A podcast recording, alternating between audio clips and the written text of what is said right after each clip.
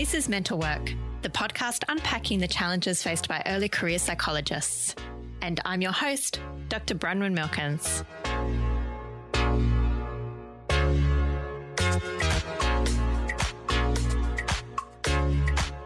Hello, mental workers, and welcome back to the Mental Work podcast for early career psychologists. I'm very excited today because we are going to be talking about whether the undergraduate psychology degree is fit for purpose. What caused me to think about this topic was going through the undergrad psych degree, so three years plus one year's honours, and then being thrust into the workplace and kind of not having the skills needed to thrive. I kind of floundered and it was a big flop actually. And I wanted to talk with somebody else who had also gone through the psych degree and could comment on how much it has overlapped with where they are now and whether they think there's scope for improvement. So, who I have here with me is Brian Cheng. Say hi, Brian. Hello, everyone. Brian is a psychologist with 15 years' experience across various settings, including crisis helplines, disability, headspace, child services, and he's now a school psychologist. Does that sum it up about right? Yeah, it, it's um weird to hear it back at me like that. But yeah, that's all the bits and pieces that I've done over the over the years. Yeah. And so what we're going to cover in this episode is we're going to talk through Brian's experience of going through the undergrad and then talking about his subsequent experience. So Brian did the four plus two pathway, which is four years uni, and then around about two years. I'll be interested to hear how long it actually took you. Sometimes it takes people more. Around about two years, intensive workplace experience where they learn all the competencies required to become a psychologist. And I'm interested to hear how this has played out in his current role. We'll also be going through what exactly the undergrad degree is supposed to provide us with, and then what skills are actually needed to be a psychologist in the day to day world. So, could we just start off, I guess, with your experiences going through the undergrad? What did that look like for you? Take us back. Yeah, it's a, a trip down memory lane. Well, I think to go to go right back, I, I think like psych psych was never uh, the end goal for me. I think it was never like a, a, burning passion, like I want to be a psychologist, but like I was really guided by my mum, who kind of saw that I was analytical and uh, was reasonably kind of empathic with people, and thought that it was a good profession to go down. So on that basis, that's kind of how I chose it. What was my experience like? I mean, obviously, I was interested in in the topics and mm. um, first year psych and all the great lectures about you know attraction and social psychology. So I think I really had that passion for the, the the topic and and all, all those interesting areas. I mean, as it progressed, I feel like there was some there were like there are a lot of different topics, right? So you had those kind of um, more social side of things, but then you had the really hardcore neuropsych bits with all the brain stuff, which I found really difficult and really needed my study study group. Yes, you know, lots of late nights figuring out visual perception and stuff. Yep. Uh, and then the stats side, I think I felt challenging. I, felt was really challenging too, because uh, it was just you know a cruel form of maths. And then the honors year, I think felt really challenging, obviously because it's a massive undertaking. Uh, it's a long term project with um, a huge deadline. So uh, I guess yeah, to some, I felt like it was really interesting.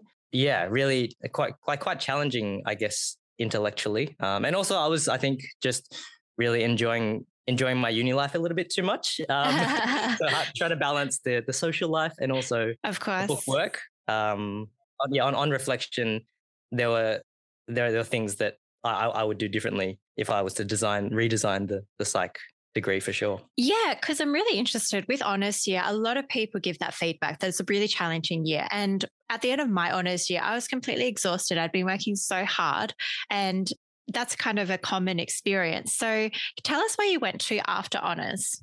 So what I had a, had a really hard time, um, but I got through. Ended up getting like second class, um, first grade or something. Yeah, and me then, too. Yeah, cool. I'm just trying to think what was my mindset. I think I was just wanting to get into the workplace, mm. and I mm. think again my mum was awesomely guiding for me, and she she said I should just get my get my teeth stuck in and just jump to the trenches. So I, then I um, got a job at at DOCS or FACS, which is the the child like the statutory child protection service in in New South Wales, and yeah, just did that for two or three years, and that was well. First of all, it's it's kind of an absurd prospect, right? You throw a 21 year old into child protection, you know, investigating child abuse, going to people's houses, doing removals, going to court, writing affidavits. It's it's brutal and it's it's wild. Yeah, it's a big contrast because during the undergrad, it's kind of going from writing this report on a research question and analyzing this lab data or looking at social group norms to what you just described. It, it sounds pretty hardcore. How did you cope with that? I mean, I think I probably had a slightly uh, delusional belief in myself that okay. maybe I was like I like I could do it, and, and maybe that's because when I got into it, I just that's just what I need to do to survive, right? It's yeah, like, you know, it's like it sounds like a good coping strategy. Yeah, yeah, yeah. It's a functional delusion, but I think also at at that time, and this probably ties into my my overall sense of myself and my mental health. I felt like that I could just deal with it, right? I could I could do these things, I could witness these things. And I thought that I was immune, that I could just manage it. And I think that kind of got me through for the first couple of years. Uh, mm. I mean, mm. in the, like after that, and certainly in the past five, ten years, I've been much more aware of, of vicarious trauma. And I think also as I've become a more connected psychologist, mm. I think mm. I've allowed myself to be affected by the work more. Uh, whereas perhaps in those early years, I was maybe less uh, emotionally connected to the work, and and subsequently, I was probably a, not as good a clinician, but I think I was just trying to trying to play the role. I mean, that makes um, sense to me. I think it's quite common as well. You just kind of put this barrier between you and the client. It's an emotionally protective barrier. So there's the positive there that you might not get as much as the vicarious trauma if there's a wall between you. But then, like you say, there might be consequences. Perhaps you aren't as attuned to the client as you could be or emotionally responsive. Not saying that you weren't these things. Mm. Yeah, I think you're spot on. Um, and also, I think in that child protection context, is it's that much harder to be really emotionally in tune because yeah, on totally. the one hand, yeah, you've got that kind of statutory power, yeah. but then you're also expected to be this empathic, you know, therapist as well, mm. which is really like when you think about um, what makes therapy work is that, yeah. You know, it's never going to work. But um, it'd be almost impossible. I don't know. I, I, do remember back to my, like, probably a few years ago when I was a provisional psych, and there was this one person, and I bet this is like a universal experience. And I was like, I wish I could just, you know, bundle them up and take them away from their home, and then they would be safe, and I could keep them here, and it'd be all good, sort of thing. Um, and I don't know, like, I'm willing to bet that in child protection, there are some things that you see that you're just like, wow, I wish I could just whisk them away.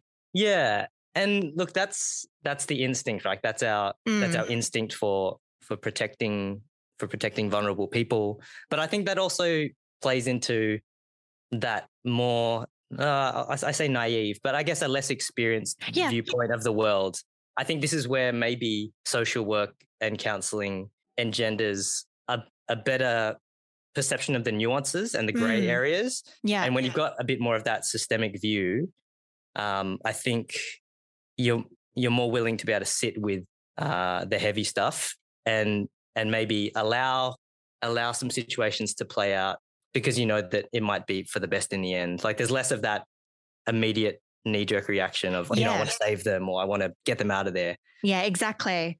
So this kind of leads us into an interesting area, which is you're kind of alluding to the idea that perhaps the undergraduate degree doesn't focus on the systemic kind of perception of the world, whereas social work and perhaps other degrees do.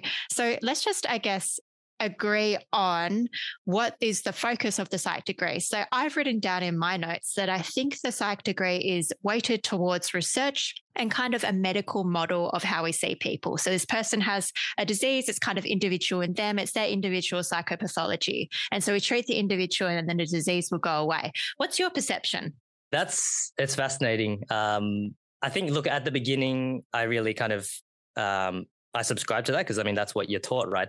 But I think, uh, and particularly in this more kind of contemporary space, hopefully that we're moving towards in terms of psychology and social justice and mm. looking at uh, the systemic contributions to individual mental illness. That's that's very much where my head's at, um, mm. and really thinking about power dynamics and privilege and how those become really important parts of the formulation. And I think again that that makes it a more difficult prospect because those sometimes those elements are less in the control of the person and less in control of of of the counseling context. Yeah. But I think it's it's so necessary. Um, and then that's when you know our jobs as psychologists become much more political. Yeah, we have to advocate more. We have to fight against systems. I, I work in a school, so looking at you know challenging existing um, power dynamics and and challenging principles and suspension practices and all those things. So in that sense, the work becomes more complex, but it can make it that much more rewarding as well. Yeah, because what I'm hearing then is so you're a psychologist with 15 years experience. And what I'm hearing is that your role involves thinking about these systemic issues every day. So thinking about power and privilege and social justice. Is that right? Yeah. I mean, I, I didn't think about this when I first signed up to working in schools, but a school is like a mini world, like a mini ecosystem. Um, so you've got the like the power structures, you've got the discipline, and then you've got all those kind of different social dynamics and then each kind of year group has its own vibe. So it's it surprises me every day just how much this work is is systemic and yeah it, i just can't divorce it from from that thinking uh, and again in that way it's it can be more frustrating because you know obviously in private practice or in one-on-ones you have a a more closed loop but also i think in a, when you're operating in that greater ecosystem you're you're going to be creating hopefully bigger a bigger impact. And and for the for the students i guess you're you're coaching them and supporting them in a more real environment. Um, so there's i guess hopefully more in situ change. Yeah because it sounds kind of escape inescapable for that for a modern psychologist to be thinking about these issues. Whereas i would argue that the undergrad psych degree well I think it's pretty clear from looking at the unit descriptions and from having experienced it ourselves. Like, I don't remember ever having a lecture on, I guess, systemic issues or how to think about the world in that way, or I guess power structures or racism or all these things. What about you? Yeah, exactly. Yeah. I mean, I, to be honest, I think maybe the, it surprised me that the first time I picked up like Carl Rogers' book, I mean, he's not obviously so much about systemic stuff, but I yeah. guess the general vibe of what you're saying, there's a lot that's missed in that in that undergrad degree. Um, and I think it's a lot shaped by by the lecturers and I guess what they're into. But really, like all a lot of the foundational knowledge and and kind of foundational texts that I um, I treasure now really came through, yeah, maybe my internship or you know I was lucky to have really great mentors and they kind of put me onto that stuff. So it feels like, uh, well, for me anyway, that those basic building blocks or foundational thought patterns and texts, yeah, weren't presented to me while I was at uni. So, do we think that they need to be? Should they actually be in there? That we have these building blocks? I mean, it's it's an interesting question um, because I mean, I think it comes down to what kind of psychologist you want to be, mm. um, how you want to practice. Because I mean, look, I, I don't think of myself as a as a particularly textbook psychologist. Like, I feel like more of a like a hybrid social worker. Um, so so for me, I think maybe for, yeah, for me the the psych degree was not a good fit. But I think for someone that maybe wants to work in a more specific context, uh, maybe in inpatient or in the hospital system, or you know, specializing in private practice, then I think there it is a really good fit. Uh, or if mm. they want to hmm. be a researcher, but I think if you want to go into those other directions, then yeah, doing those other things, finding great mentors, um, being part of different organizations or you know Facebook groups to kind of build that knowledge, I think mm. is hmm. really necessary. Yeah, I would agree with that. So I guess what I'm hearing from you is that the psych degree is fit for purpose for a specific type of person who wants to be a specific type of psychologist. Mm. Yeah, yeah, I think so. Look, it's it's one of those things, right? Is like like like like all of us, like how do we reflect and interrogate the narrative of our lives? Like, I mean, I could argue that if I didn't do the psych degree and I didn't have like a horrific four plus two experience that I almost didn't survive, okay. would I be would I be the clinician I am today? No. Mm. And how much different would I be if I was if I had done a social work degree mm. to begin with? Um, mm. So there is always that kind of you know. Of course. But do you think that things could have been made a bit easier? Like, do you ever remember reflecting back on maybe a horrific four plus two experience and you're like, damn, I wish somebody had taught me this in uni? yeah, four plus two. So you're like, no, I've forgotten that phase of yeah. my life. Just yeah, no, it that's, out. That's yeah. repressed memories. yeah. Um, I think because in, in my four plus two, I was at the Cerebral Palsy Alliance doing oh, like family therapy, family therapy type stuff. And then I was at Headspace as well to finish it off. I think, yeah, just learning more about even just older forms of or older older modalities, like a lot of the relational stuff, the more kind of psychodynamically informed stuff. That's stuff that I ended up finding um, the most useful and that resonated the most with me. I think, um, look, a lot of the kind of the standard stuff, the CBT and yeah, a lot of that more standard stuff, you know, that, that came in handy. That was really useful. Yeah, totally. But that kind of greater, yeah, maybe the, the wider sense of those modalities and, and the history of, of psych and, and the learned practice of those things, uh, I, I didn't feel like I had as much in my undergrad. But also, I mean, again, I compare it to the social work degree, mm. and I have a, a lot of um, friends that are social workers. It just, they seem to have a better sense of reflection and insight and more of that stuff around, you know, how is this interaction or how is this client making you feel and then using yeah. that. So I think maybe it just the social work degree builds better emotional intelligence potentially. It's really interesting you say that because literally as we were talking, I was kind of answering my own question and I was like, I wish that there was more taught about transference and countertransference in the degree. And I think you're kind of echoing that in that you wish that there was more insight into how we are as people comes interaction with the work. Is that right? Yeah, exactly right. Um, and I guess that makes sense with, you know, the the label of of psychology as you know a soft science there's maybe less of a a tendency to introspect and see the um yeah see the nuances and the kind of the airy fairy side of the work. And i guess one of the things that um like i found really useful is is going to therapy myself. That's really helped obviously like survive my four plus two and yeah. and survive being a being a psychologist. Uh, but also it it helped me professionally to know um, you know, what it's like to be in, in the seat and to figure out what works. Um, you know, there's there's plenty of things that my therapist told me, which I was like, oh, I'm never going to say that to my to my client ever again. but it's yeah, I think it's also reflecting.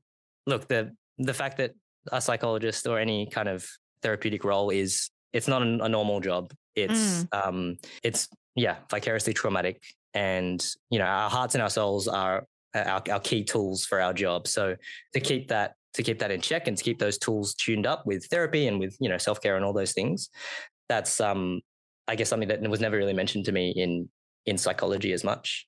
What I'm hearing you say with the social work degree is that one, it has more a capacity to build emotional intelligence, but also it seems to allow more exploration. Like they have way more practical components than the undergrad psychology degree does, which mm. has either zero or encourages their undergrads to get some volunteer experience. And so, like, how are we supposed to know what we like and what kind of psych- psychologist we want to be if we're not actually given that opportunity to explore? Yeah, it's yeah, it's a it's a striking point. Like I was looking back on on my degree and the current um, units involved. I think there's a there's something called a capstone unit, which is in the fourth year, nice. and that involves like reflection on, uh, I guess, what kind of psychologist you want to become. Oh wow!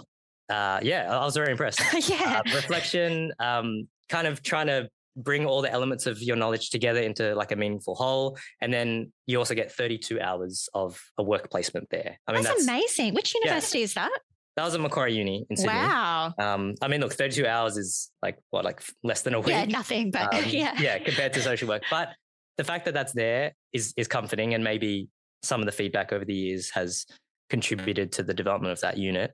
So I think it's getting there and it's getting better bit by bit. But yeah, at its core, I think that lack of practical experience really does um, that early cohort a disservice because you end up with a lot of a lot of book knowledge and a lot yeah. of um, theories. But then I think, like like you felt and I felt, once you're thrown in the deep end into a job, then yeah, you just don't have that experience. No, and I've gotten feedback about that as well. So I've worked with uh, people who have been released from prison, for example, and they've complimented me on the fact that I didn't seem to be reading out of a textbook, that I actually wanted to connect with them as a real human. And I felt that was nice, but also sad that they, yeah. throughout their whole prison experience, that they hadn't actually had somebody who could connect with them as a person mm. rather than just sound like they're reading from a CBT textbook. yeah. And that's I think that's part of the problem is is when when you expose a cohort to that much knowledge and they're not giving them that exposure um, and also the kind of messaging you're giving to to a, cohort of people is like okay we're going to assess you and and and test you on all these things and take take you through a really rigorous process. I think that well certainly in me that encouraged or fostered just a, a huge sense of perfectionism and so true Yeah, I mean, I, I, am a quite a like a neurotic person to begin with. Um, Aren't we all? Yeah, yeah. I, I, I yeah. didn't mean to dis, uh, disparage you. It's just that on this podcast before, I've kind of either said, "Look, you're a self-sacrifice, you're a perfectionist as a psychologist, or, or, or, both." Uh, so it seems to be very common schemas that we have. Yeah, totally. Um, so I think that that doesn't help with like our, our core schemas to begin with, um, and particularly the four plus two. I think really set me up to yeah, just to to really struggle with that perfect, perfectionism. And mm. it's taken me, you know, um, well, how long I've been registered? What six six years? Only in the past probably three years am I really starting to kind of come back into my own skin and kind of be able to practice from from myself because I think for so long I was still in that four plus two mindset, having to get the intervention, get the formulation down, get the yeah. plan going. And I think that sense of urgency and moving away from the therapeutic relationship, I think that that made me a worse therapist. Um, yeah, I think slowly I'm being able to practice more from from my soul and from the the truer part of myself. Um, it makes the work harder because you're putting more of yourself into the work. But I think, and, and I know that that's what makes good therapy. Yeah, because I'm, I'm aware that, you know, you've spent 15 years in this field. Something that I've brought up on the podcast before is one of the aims of what I'm doing is to help people who want to stay in our field continue to stay in the field. We have an alarming rate of burnout. Mm-hmm. And sometimes when people experience that burnout in their early years, they actually leave the profession. And so I'm looking at you and I'm like, wow, there's somebody here with 15 years experience. They know what it takes to actually survive in this profession. And you're saying, look, it is really important to know yourself, to get that therapy, to uh, realize that you are part of the toolkit of being a psychologist. Can you just give us some more insights into what it takes to kind of survive this long? That's that's assuming I'm like surviving or like thriving at all. it, it um, an um, assumption, but you know, give us some hope here. that's that's an interesting question. I think look, finding finding great mentors, and I know that's hard to do. I've been really lucky because I've had two or three like older mentors um, that I think have been really generous with me and really shaped me. Uh, so I think, like, I guess maybe the the advice there is is um, keep looking for a mentor until you find one that's really going to nurture you. Because I mean, I think there probably be a lot of people out there that have had not great experiences of, of supervision and mentoring. Um, but yeah, again, I think that it's so important. It's it's it's like it's like you know what what early parenting does. I think early mentoring in in early career is is pivotal. Setting those kind of work schemas and making those early years rich and exciting and and beautiful. Um, what else? What else? I think. Look, I've I've changed jobs around like a reasonable amount, so I think that that's helped me figure out what what's going to work for me. Um, I still don't exactly know like what's what's the best role for me. I guess the other thing is, uh, in a more kind of practical standpoint, is is thinking about the the nuts and bolts of the job and how, mm. whether they're going to fit in with your life. So, I mean, at the moment, I work in in schools, which is really good because I have a young family. So, I guess finding those um, variables that fit with your life, but also, I guess, having a sense of maybe taking a step back, obviously, from from face face to face work. Um, I've yeah, I think I've been in in front facing roles for for about about enough. So I think my next role will probably be something in a, a supervision space or a consulting space or something like that um, that's a pretty common practice amongst you know my peers and and other psychologists I know. Uh, is that just to manage the emotional labor of the role? Do you feel like you could be a more effective face to face clinician if you took some time away, or is that for another reason? I think it's both. I think once you've done that early career in the trenches bit, I think you start to get some ideas about what you want to be different. Um, so I think there's a, a natural shift towards a more systemic based role. Um, and then probably embedded within that is that sense of just having that respite. And yeah, I guess once once you're away from the the front facing roles, you'll and if you start to miss it, then you'll know that that's what yeah. you, are meant to do. Um, I mean, I remember one of my mentors. You know, he was super experienced. He kind of managed um, the child and adolescent mental health service across Sydney. Um, and and when he was with with me at Headspace, he ended up just doing like like just just the, the basic therapy with or the, the, the intake work because he just really missed the work so i think it's a good test of where your passion really is as well to kind of step away and then come back i guess something else that i heard you emphasize was really speaking to that relational aspect, which we might not get taught during the undergrad degree about how important it is. I just was interested in hearing from you, like how important is it, do you think, I guess, who we are as humans and to bring that into the therapy space? Yeah, I mean, this is something that I've only really learned in the past five or 10 years. I mean, if you think about, you know, the, the common factors pie chart, um, mm-hmm. where, you know, what is it, 30 to 40% is the therapeutic relationship, yep. 15% is the modality, 15% is hope, and then there's extra therapeutic factors. Yeah. Um, yeah, the, the, that relationship is is so massive. And I think the earlier or the more you can learn to bring that into the therapy room, the more the, the better clinician you'll be. And also I think the more sustainable your practice will be because you'll be yeah, practicing from the heart. I guess it's it's challenging. And like I mean I've yeah, I've had kids recently. And so that's kind of been the biggest shaper of my kind of relational stance in in the therapy room and that, that that makes it more challenging because like when I see clients or students, I think of you know that they like that my, my child could be in that situation one day and like how, how do I want to approach them in that way? So it makes it more personal in some yeah. sense, but I think it it means that you can be more effective and you can start to use those relational aspects to to better effect in in the room. Yeah, I guess that that sense of using the relationship mm. is I feel like it's kind of like a the more not quite magical, but the mysterious aspect of therapy. Yeah. Because you're because you're not just, you know, doing a worksheet and, you know, doing exposures and stuff like that. It really is more dynamic and you're having to attend to those nuances much more. So yeah, it's something that I still struggle with. I still kind of I'm learning how to do the dance of um, that relational work, but I feel like it it is really satisfying. Um, and I think yeah, it is really effective. Awesome. Brian, I feel like we're kind of coming towards the end of this episode, but I just wanted to go back then and start with the original question of is the undergrad degree fit for this profession? What have we learned? Um, I think I guess the question is it depends where you want to go yeah. with, with, your profession. Um, it, it, can really fit well if um, if you want to move towards towards research or towards a more kind of textbook clinical psych pathway, or if you want to get to a particular place. So I know that mm. to be a to be a psychologist in New South Wales, to be to be a school psychologist in New South Wales, you need to be you need to be a psychologist. Whereas you know in the Catholic system, you can be a social worker or a counsellor. Um, and I know that in the hospital system, you need to be a clin psych um, to access certain roles. So I think if there are those specific pathways or particular places you want to go, then great.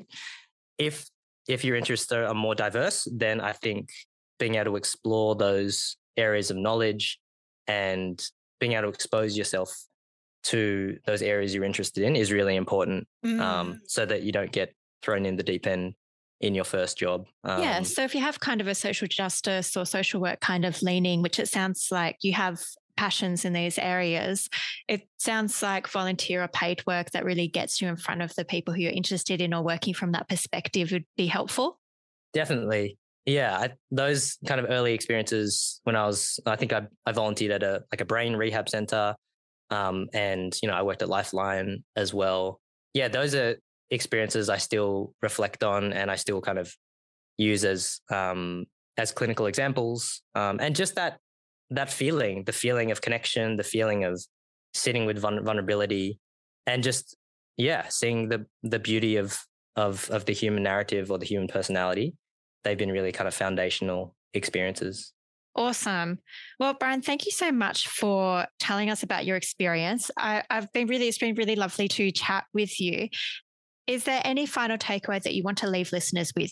I mean, along the lines of what we, have been saying, I think training uh, to be a psychologist is kind of training to be a human, right? Is yeah, we have a unique a unique role um, with a unique kind of skill set. So uh, yeah, I mean, I love like food and music and and and narrative and and podcasts and all these things. Like those things are still really impactful in my work and and end up being as useful as as PD sessions sometimes. So um, exploring what you love as a human um, is is going to make you a great therapist as as well. I completely agree and thank you for that. I was rewarded the other day for knowing what Adventure Time was with a young person. And so I feel very validated hearing you say that. Oh, it's the best. Yeah. yeah. it's um that that feeling when a teenager like their face lights up because Yeah. you like you, you like the same culture as them. It's it's gold. yeah, I'm in. I'm the cool person. Yeah. Great. Well, that's a wrap. Thank you so much again, Brian. And thank you, listeners, for listening. If you have any feedback on this episode or any questions, please send me an email at mentalworkpodcast at gmail.com. And until our next episode, take care and we'll catch you then. Bye. Thanks for listening to Mental Work, the podcast for early career psychologists. If you're loving the show and don't want to miss an episode, press follow on your podcast listening app. If you want to show us some love, consider sharing the episode with a friend or giving us a five star rating and review in your podcast app. If you want to show us some extra love, join our Patreon for as little as $1 a month at patreon.com slash mentalworkpodcast. This really helps to keep the podcast alive. Want to keep the conversation going? Have a cool idea for an episode or just want to say hi? Send me an email or join the Facebook page by clicking on the links in the show description. See you next time.